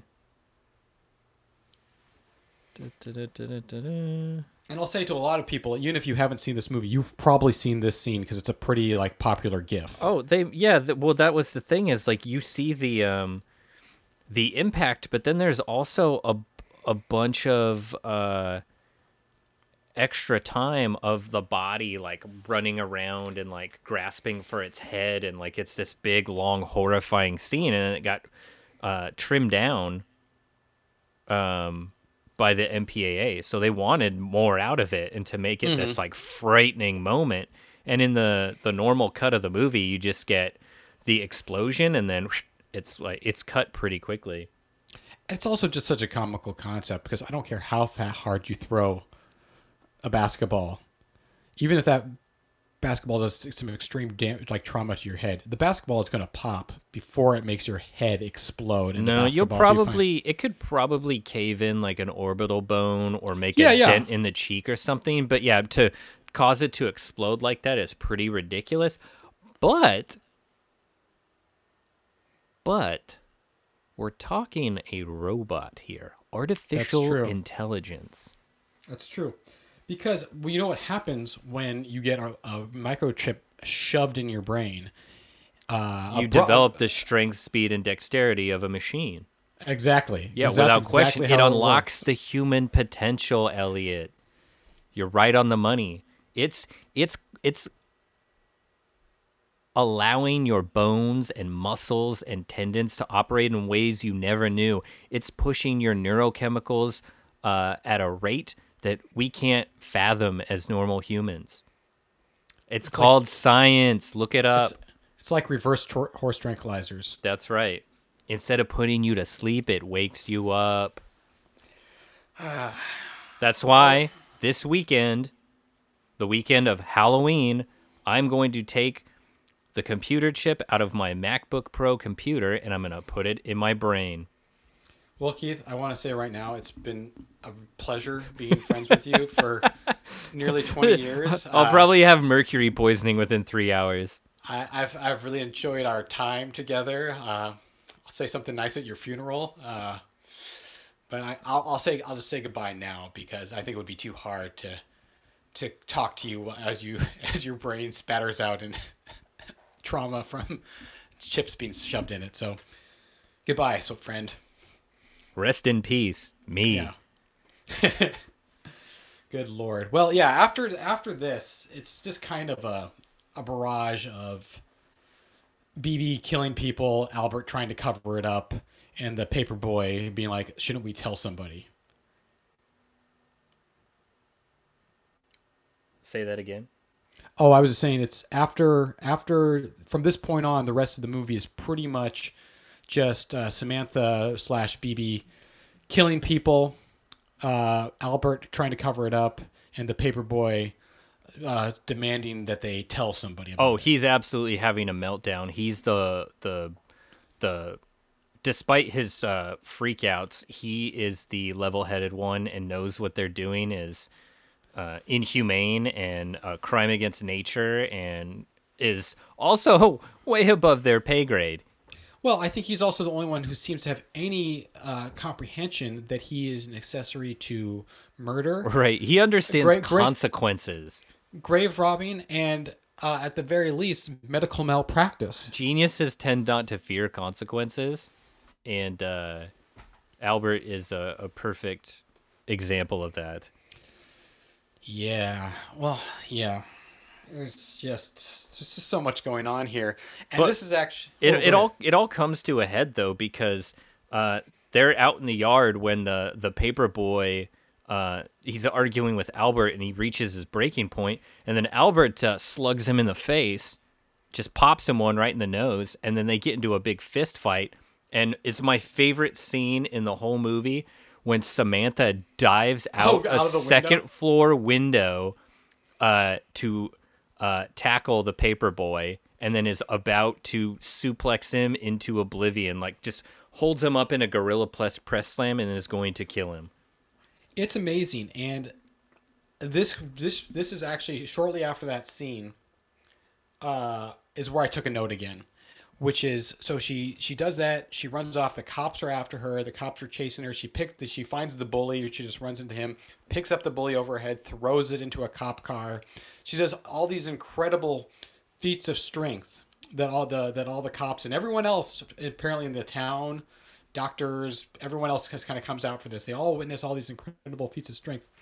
But then shortly after that she jumps over the hood of a cop car and one of the policemen who's seen all this other stuff just looks so astounded that she had the ability to jump two feet in the air and he's yeah like, even though it's kind of a normal something a normal person could that a human probably could do, yeah But and did not react this way when she's like lifting up humans and twirling them around her head and throwing them forty feet. He was just like, "That's crazy." But when she jumps over the hood of a car, it's utterly astounding to him. yeah it's something he couldn't even fathom And shortly before, I, I want to backtrack to a second because when she kills her dad, the way she kills her dad is uh, yeah i wanted to bring that up because i was like whoa we were glossing over the most important scene in the Right. movie arguably but i it's kind of a blur to me It's a it, well, it's funny because there is supposed to be a certain amount, I think, of poetic justice because she pushes him down some stairs. But the way she pushes him downstairs is she places like a like a um, a pint of whiskey on the stairs and leading into the cellar, and he's just walking past and sees it and goes, "Oh baby." Oh, it's a trap. Yeah, he, he's just like, Mo, that, that's what I'm talking about. Just Not like, in Jaws. Yeah, not like, oh, uh, did I leave whiskey there? That's odd. He's just Yeah, like, yeah. he's just like, he's just like, he's just like, mm-hmm, and like reaches down for it. That's so funny because I remember this has nothing to do with the movies, but one time you had a Halloween party at your house, and I Uh-huh. showed up as um, uh, uh, R.J. MacReady from Yeah, The yeah. Thing, carrying a bottle of whiskey, and you know this is uh, uh, BC before COVID, and Mm-hmm. um, I was touting it as uh, uh, a mysterious whiskey and sharing it with everyone, offering them uh, some of my mysterious whiskey. And so now in this movie, he's just going along, finds some mysterious whiskey, and he's extremely happy because he's an alcoholic. Despite all of these people at the party clearly being alcoholics, they were not interested in my mysterious whiskey. I also like how you touted it as a mysterious whiskey, but it was obviously labeled as S and B whiskey that you just bought at the oh, store. yeah, J and B, yeah, Oh, yeah, J&B, yeah. It was hundred percent a brand new sealed bottle of whiskey. Yeah. but everyone was so off put by my presentation that they didn't want any part of it. Yeah, you didn't even have it. You hadn't even opened the bottle, had you? No, it had nothing to do with me, or it had nothing to do with the whiskey. It had every everything to do with me. it just being like, hey guys. Very insulting. It was this guy wrapped in a blanket trying to give us whiskey. Hell of a party. Yeah. Uh, Yeah, so she pushes him down the stairs, and that should be the the poetic, uh, his poetic death is that's how because that's how she went out. But yeah, audience alive. should stand up and cheer in the theater. Yes, she got him. He's still alive, and then she just sticks his head in a furnace, and when they take it out, it looks literally like they took a baby doll head and put it onto a, an adult size dummy and set Yep. that on fire. It's it's uh it's like the proportions are completely off and Yeah, It's, it's, uh, it's, pretty lame, honestly. It's Yeah. it's not. And I feel like there was notes. They're like, hey, why don't you do do like a fire gag? Remember, Yeah. people love fire. You're like, okay, if I'm going to spend $11 million on a movie, it's Yeah. not going to be on a believable head. Nope. And she Oh, didn't man. even she didn't even crush the head with her like vice like grip. No. I think She- that would have been way more she- she- satisfying. well, we've already established that those claws can only crush two things right. necks and penises. Yes.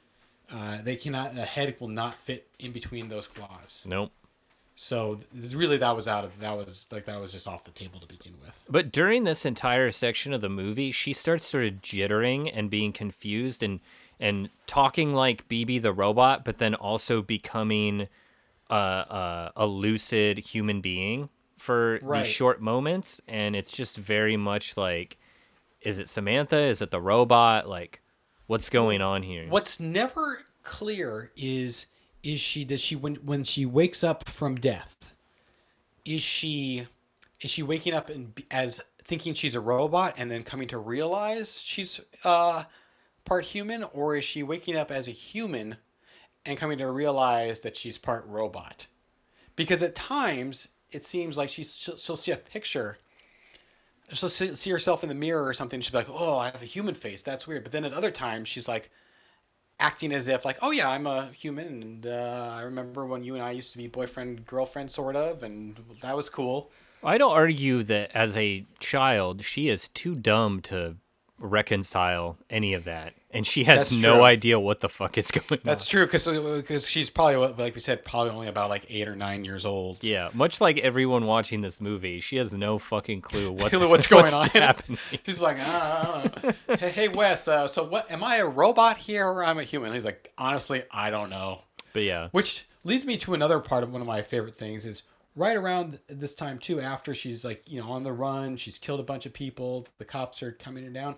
Her it starts goes to like a POV vision of hers, and her vision starts switching between like regular human vision and pixelated robot vision. right.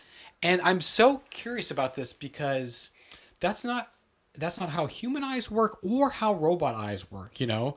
They don't uh, jump in between those two things. So are her eyes slowly becoming robots? And if they are, how come they're how come they're not just gradually becoming more and more pixelated? How come they're reverting back to regular human vision? Right. Yeah. Why is it sort of glitching back and forth? It's almost like there's a struggle between the two. Like she's fighting the programming. Like it's BB versus Samantha inside the human brain. Mm. Yeah, but that still doesn't explain like are her eyeballs robot eyes or human eyes? I mean, that's a rationale. It's definitely not an explanation. It doesn't Yeah. explain a goddamn thing. I also feel like that was probably one of Wes Craven's favorite scenes. He's like, "This will this will visualize the internal struggle between a young girl coming into her own and a robot inside of her trying to control her brain." I feel like maybe just the editor was like, uh, "Hey, we got some of these uh, shots, uh, pixelated RoboVision. You want to throw those in?" Oh yeah, sure. That that's actually an interesting idea because I was curious of whether or not this movie actually had an editor or not to begin with. it did. Do you want to know who edited it? Huh. I, I, I took note of this when I read it. I thought it was fascinating because it was. Da, da, da, da. It was editor Michael Elliott, brought in Oh, by yeah? Warner Brothers to re edit the original cut, and he went on to do the same for two other Warner Brothers movies Out for Justice and Showdown in Little Tokyo. What? Out for this- Justice. Anybody see Richie? was this like? Was you think he was? uh While new scenes were added, others such as more scenes between Paul and Samantha that would have made the film more of a love story as originally intended were deleted for length and pacing reasons. Hmm. Since rewrites, reshoots, and post production re editing heavily changed the original story, Craven and Rubin expressed strong anger and heartbreak at the studio and then virtually disowned the film. Wow, they looks like they went through their own heartbreak. Jeez Louise. Uh, you know, I don't know. I just don't know anymore. Like I said, this is probably uh, not probably. It's definitely the Wes Craven movie I've seen that I've enjoyed the most. But it's also one of the the most hacky ones I've seen, and he has a lot of hacky movies. Yeah. Well, this I feel like this would have been a lot more hacky if it would have been his actual vision and also under the original title. Do you want to know what it is? Wasn't it just Friend or something? It was Friend. Can you imagine? Wes Craven presents Friend. Friend. you think this was like? Remember that TV show Small Wonder? Oh yeah. You think it was literally he was just trying to do that? It might be. I mean, I bet he had no idea that that was even on television. But Yeah. God. Yeah, it's it would be it would be interesting to see what his original cut would have been. Like would it have been more engaging because it would have been even more ludicrous because it wouldn't have at least had the sensationalized elements of it that kind of make it fun? Or would it just have been a complete slog to sit through the two two hours of a robot girl and a boy trying to figure out their differences? I'm sorry, I was reading about the ending, Oh. and I completely missed what you just said. I said, uh, I said it, it's, it would be interesting to see if that if, if his original uh, idea would be more entertaining or more engaging, uh, because it would be. It sounds like it's even more ludicrous than what we were watching on the screen. I mean, who knows? Maybe it would have been like a like a flowers for Algernon or like of mice and men. Like maybe it would have been like an achievement. It's something really special. Who knows? I I have a st- strong strong doubt because like once again like unless every single scene of this movie was reshot and and and the, and, and those were the and that's what we saw. If any of these scenes were Wes Craven, Craven's original vision it wasn't a good movie. You know I don't know. There's lots of people that think Mac and Me has a lot of heart and is like a touching ripoff of ET. those, those people are fucking idiots. I'm sorry. It's like that's not why that movie's entertaining. You're telling me their feelings aren't valid? correct All right. correct Well, should we get to the uh the ending of this? yes oh yeah This fucking. Oh my god. So are you talking about like the very ending or I'm- the lead up? Well, we can talk about the lead up, but yeah, the very last shot of the movie. I'm I very conf- so she gets shot by the cops. You know, that's that's she's defeated. Some for some reason Albert's not in jail. Yeah, well, you think that's the end is when she gets blown away by the police because they Right. they can see what a, a vicious, dangerous terror she is, and he's like, ah, but wait, I can probably think my way out of this one. and he's yeah, wrong. you assume you assume that she yeah she dies, and then what happens afterwards is Albert gets ar- arrested, goes on trial, uh, probably gets a slap on the wrist. You know, all things considered. You know, does like six months in jail because uh, the judge is like, "Well, you're a brilliant young boy. You're just, uh, you know, you just sh- shouldn't be robbing graves and you know putting computer chips in corpses." That's what you could assume happens, but that's not what happens. And honestly, I'm confused. Is what we see after that is it a dream sequence or is it what's really happening? Uh, is which part of dream sequence? After sh at the final, the very final scene, after after she's killed and Albert's still on the loose. Not in Where does he go? He goes into the morgue. Yes. He breaks into the morgue. That's the wild part. And that's I feel like that's a perfect example of like Wes Craven would be like, yes, the slow motion death of Samantha and the heartbreak of Albert, the young genius, is where this movie ends and we'll have some sad piano music or maybe a shot of them at the funeral and then freeze frame into the credits. Something like that. And instead, he's breaking into the morgue like a fucking ghoul. he's like he's like I'm at it again, He's guys. like, I'm telling you, I have one more idea up my sleeve. We're not licked yet. Let's just. It's like he's like he's of course your first experiment's never perfect. That's why you got to do tests. yeah, it's called Like, got- science. He's like, I got this figured out. I got another computer chip. The problem was I only put one in the first time. It's more chips. It's a process. We're gonna add a battery. I promise it'll work this time. but yeah, how did he get out? How is he walking free? he should. That's at, what I'm. s- he should at least be under house arrest. That's what I'm saying. Like that's the portion of it that I'm confused. Is, is this a dream sequence? Because not only is he free, but it just instantly cuts to this. It goes straight from her getting shot in the street to him busting into a morgue. There's no, there's no piece of editing that bridges anything. Here's what we can understand is once he breaks in he is going to open up her skull and put more shit in there. That's The- that's a given. theoretically.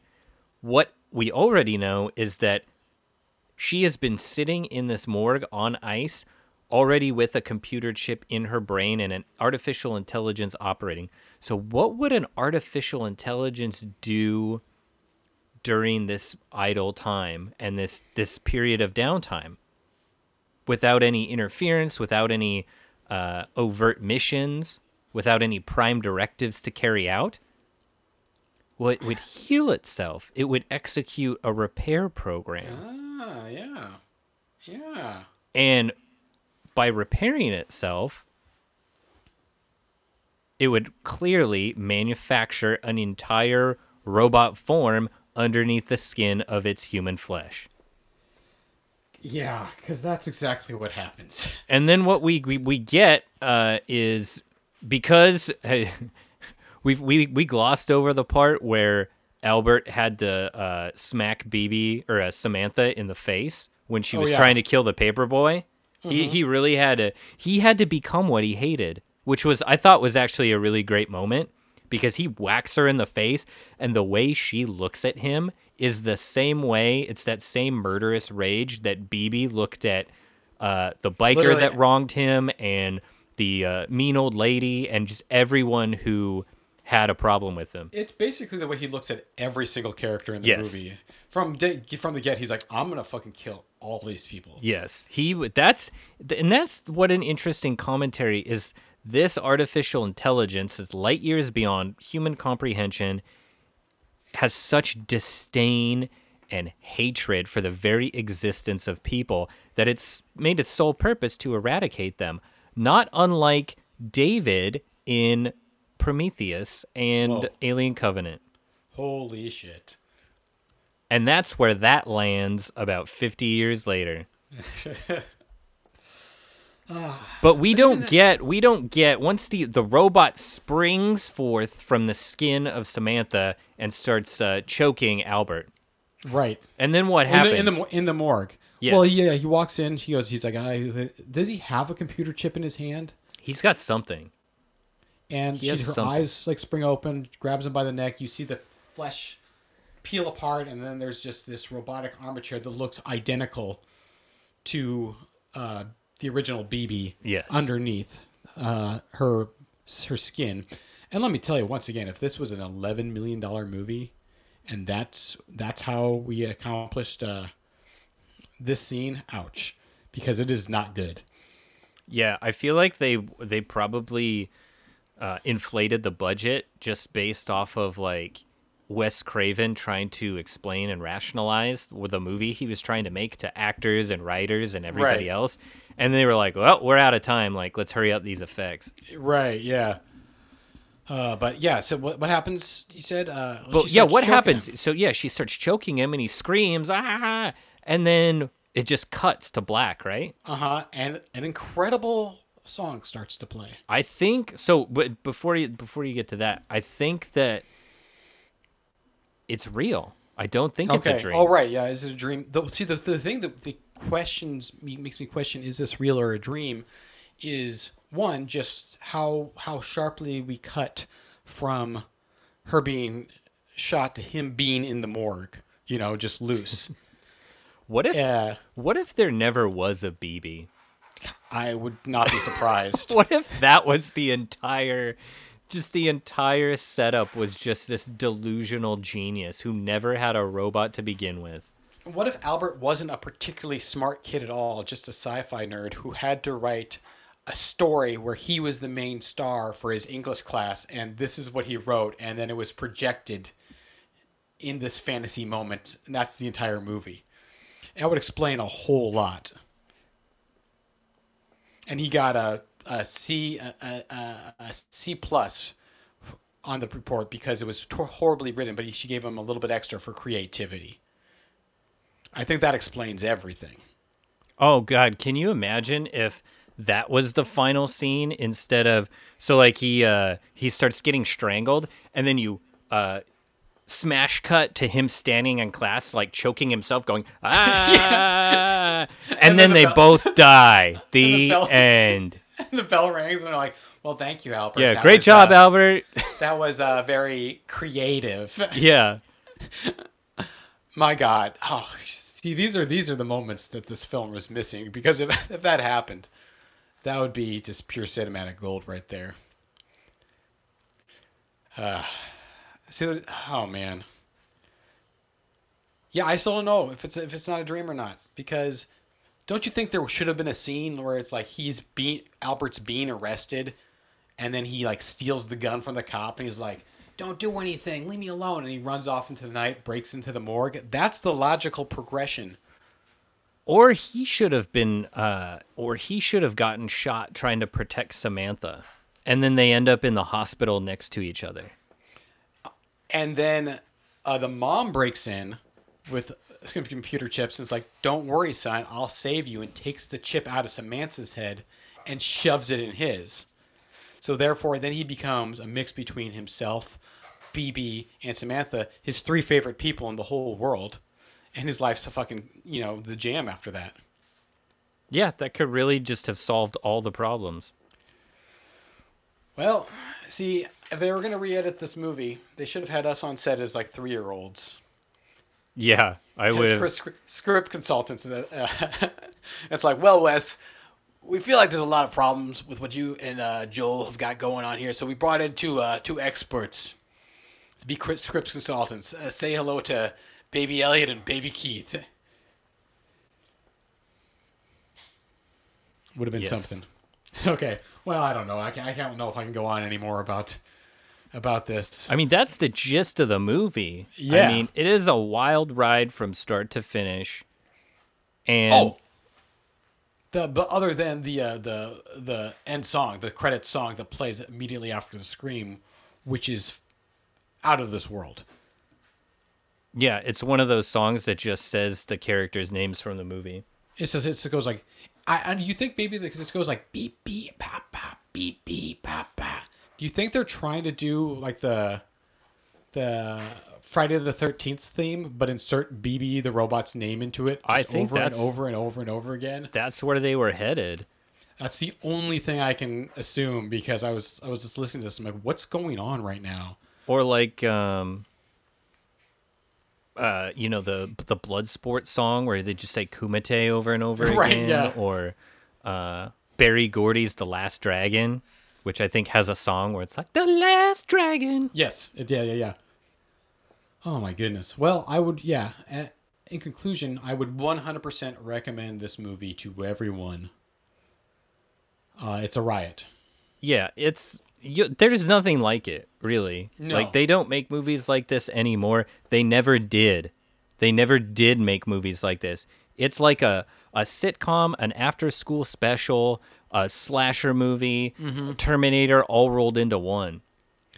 Yeah, it's like it's weird too because I, by and large, I don't believe in the oh it's so bad it's good type uh, philosophy because it's usually like even if a movie's poorly made, if you're enjoying it, there's got to be something like narratively speaking, it's got an engaging narrative, and then it has some charm from the shoddiness of the production, you know.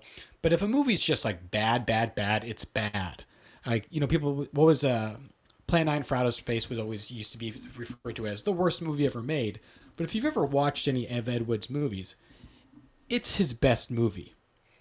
You know, so it's not the worst movie ever made. It's the most watchable of his horrible. Yeah, it's the horrible least worst. Yeah, because he he was on to something. And I mean that's the whole I mean- point. Like we talk about this almost every episode. Like the whole point of this show is talking about movies that they were on to something and they had something and it just didn't quite uh uh hit for whatever reason or maybe it was the wrong time or maybe it was the wrong place uh to release the movie and Yeah, it just didn't find its audience yet. But this movie has no audience and it Exactly. has no redeeming value and it it it missed on nearly every conceivable level.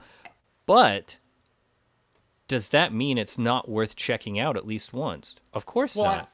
Yeah. I would say it's worth. I would. I, this is. I think this will be a movie that now is kind of in my steady rotation of things to watch. You know, every couple of years, but this yeah to me this kind of breaks my, my rule of of there being like there's not really a, a movie so bad it's good this is like the perfect storm of bad misfires no ingredient is successful and uh, the end result is just kind of something amazing to watch Yeah, and it's always fun to watch these movies that have sort of uh, production troubles and like a studio history and and there's fascinating interviews and kind of lore behind it. That like there's never not a good time uh, to watch these types of movies because when you can connect the dots on on a time and a place and what was happening to people and the product of their effort and their their art and their work, it's always always really interesting and a lot of fun. I mm-hmm. think. absolutely yeah this is this is at, at the very least it is fascinating and thoroughly entertaining from start to finish there's not a boring second in the movie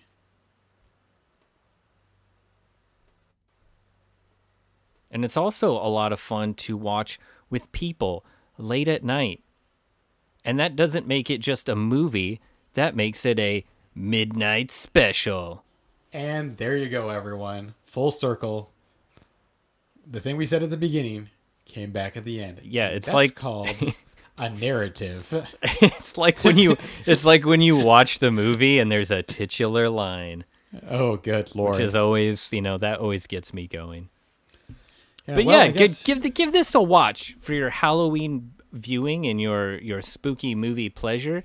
If Check anything, out. it's like you could add this to the tales of uh, you know suburban legends and uh, and you know neighborhood. Well, I remember that weird kid growing up. He had a robot in the basement, and it That's was his right. dead girlfriend That's come right. back to life. I, I knew it all along. Oh my, yeah, it's great. It's great fun, spooky Halloween horror movie. It's tis the season. Uh, tell us what you what what kind of movies you like for this for these reasons. What are your midnight uh, specials? What are your favorite uh, Halloween movies that don't really fit into a particular box?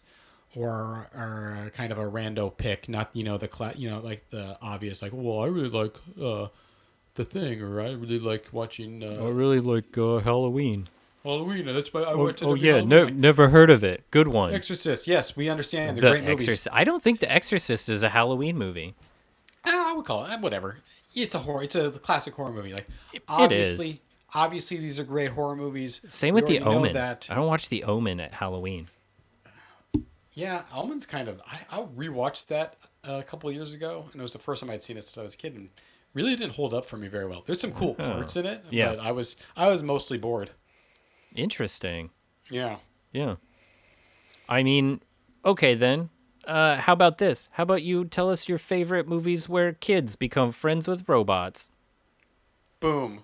There we go. Or where kids become robots? Or where kids drug their moms in order to go steal That's- dead bodies? That's the one I want to hear. Their favorite movie where kids drug their moms, whatever their goal, purpose, why, irrelevant. Nickelodeon presents kids drugging their moms to steal bodies from the morgue. Already a great show. Who needs Afraid of the Dark? All right, well, I guess that kind of wraps it up. Hey, Keith? Yep, yep. We had a great time watching uh, Deadly Friend and staying up all night. Yeah, and so- uh, can't wait to see what we're going to do for the next one. I don't know. I'll probably, we'll probably just do this one again, honestly. Yes, we'll just talk about Deadly Friend again. Well, from from from a different point of view. Yeah, we'll have come up with a different angle on it for sure. We'll put we'll put ourselves. We'll do it. We'll do a a scenario where you pretend you're Wes Craven, and I pretend I'm every actor. oh yeah, we'll do who acted in a, a dramatization of what it was like on the set, Right. Creating like, Deadly it'll be Friend. like one of those like VH1 behind the behind the music things where we're being interviewed and talking about our perspective of the movie and the final outcome and the bullshit of what that that, that, that happened. Oh, that That's sounds way episode. better. That sounds great. Okay. Yeah, All we should- ne- should- uh, next time on the Trash Heap, new format, new direction, a completely different show. and new hosts. Yes, we're out. we're out They're therein. okay. Well, un- until then, what do we say, Keith? Signing off for the last time. Until next time, the dumpster is closed. Happy Halloween. This isn't the Halloween episode. What? We're gonna be doing more. Take it back. Take it back. Happy uh, uh, Happy St. Patrick's Day.